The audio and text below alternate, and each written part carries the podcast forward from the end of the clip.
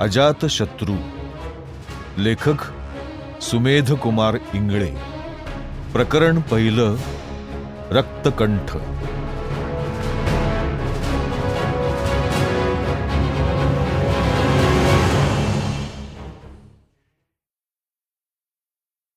शेकडो वर्षांपूर्वीची गोष्ट आहे.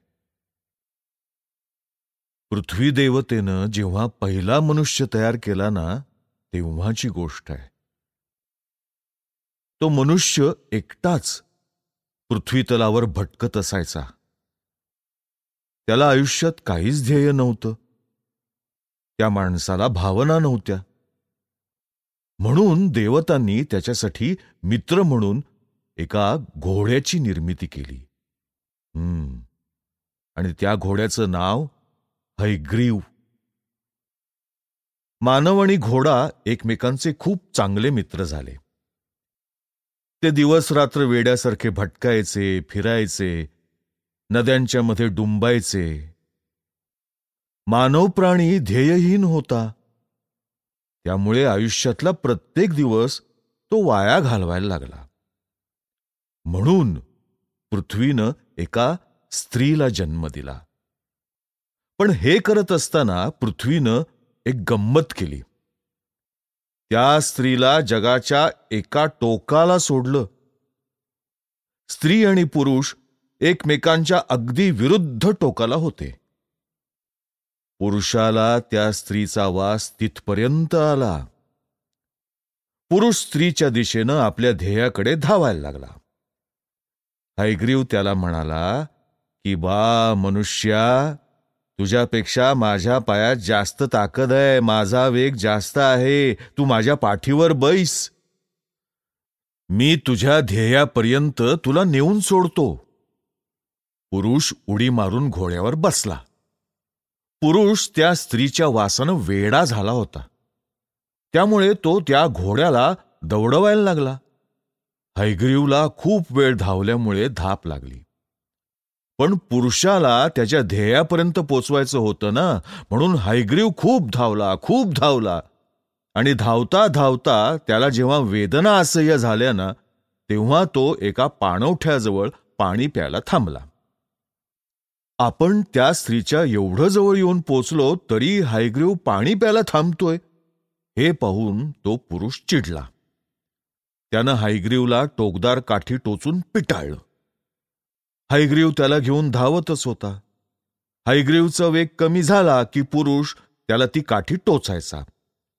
पाठीवर जागोजागी रक्त निघून हायग्रीव रक्तानं लाल लाल झाला. एवढ्या वेदना सहन न झाल्यामुळे हैग्रीव जमिनीवर कोसळला पुरुष हैग्रीवच्या शवाजवळ जाऊन शोक व्यक्त करायला लागला. मोठमोठ्यानं रडायला लागला.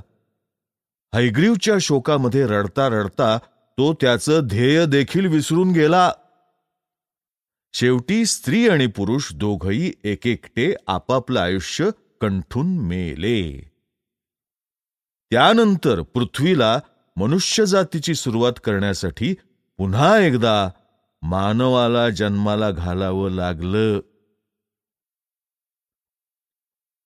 प्रवासात मन रमावं म्हणून घोडेस्वार त्याच्या घोड्याला रक्तकंठाला गोष्ट सांगत होता. गोष्ट पूर्ण करून घोडेस्वारानं त्याला मायेनं गोंजारलं आणि तो पुढे सांगायला लागला रक्तकंठा हे सर्व एका स्त्रीसाठी घडलं बरं हं?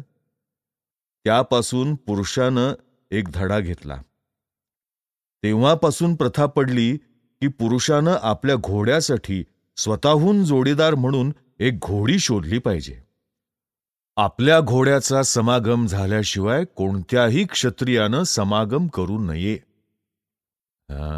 पण एक हं तुझ्या जन्माआधीच माझं लग्न होऊन तुझ्या जन्मावेळीच माझ्या मुलीचा मेघाचा जन्म झाला होता.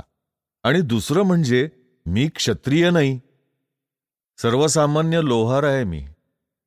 आणि आता तू सोळा वर्षांचं झालेला आहेस. तुझ्याशी समागम करण्यासाठी आपल्या गावातल्या सुमुखी म्हातारीची घोडी मी शोधून ठेवली आहे. हा. तिला पैसे देखील देऊन ठेवलेले आहेत मी. रक्तकंठा तुला जोडीदार मिळाल्यानंतर मात्र मला विसरू नकोस हं? माझं स्वतःचं ह्या जगात दुसरं कोणीच नाहीये रे. माझा एकमेव सखा तूच आहेस. घोडेस्वार त्याला सांगत होता आणि रक्तकंठ ऐकत होता. विदर्भातल्या घनदाट जंगलामधून हे दोघं धावत होते. त्या घोडेस्वाराचं नाव होतं जयराज. जयराज.